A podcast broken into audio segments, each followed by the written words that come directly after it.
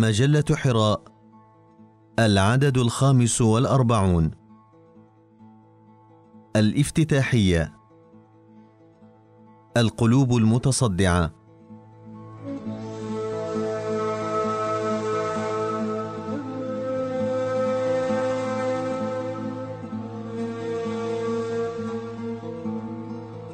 في مفتتح هذا العدد من حراء نقرأ عن مكابدة الفكر للأستاذ فتح الله جلن هذه المكابدة التي يمتحن بها أصحاب الفكر العالي ورجال الرسالات الكبرى.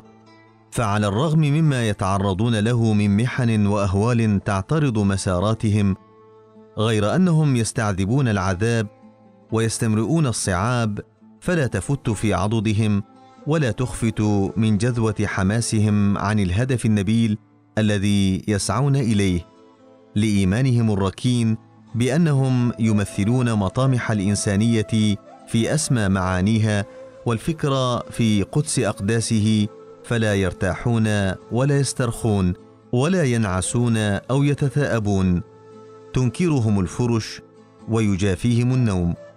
فهم في حراك لا يتوقف وعمل دؤوب تنتهي أعمارهم ولا ينتهي.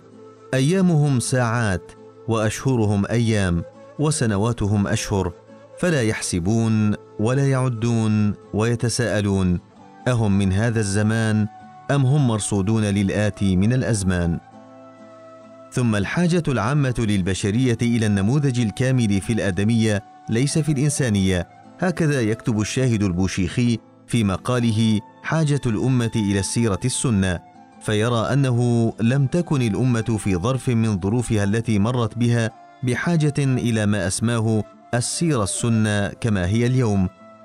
فهو يرى أن من أوجب الواجبات اليوم أن يتصدى مفكر الأمة للكتابة في هذه السيرة السنة لتصبح مرجعية لكل من يريد الكتابة في الإسلام.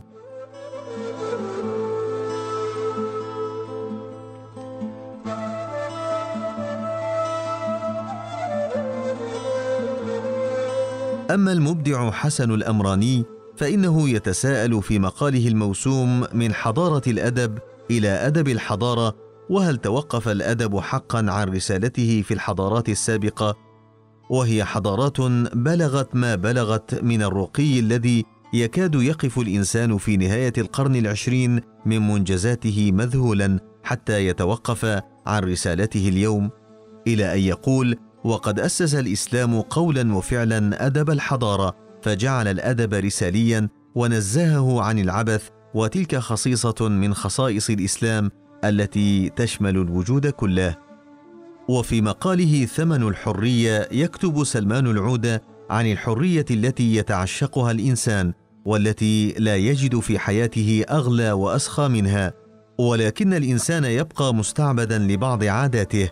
فهو يرى أن الإنسان محاط بكثير من القيود ومنها قيد الزوجية وقيد العمل وقيد المدرسة العلمية أو الفكرية أو الدعوية وقيد المجتمع وقيد التيارات المتخالفة وقيد السلطة وقيد الأتباع وقيد الجمهور وقيد الشركاء.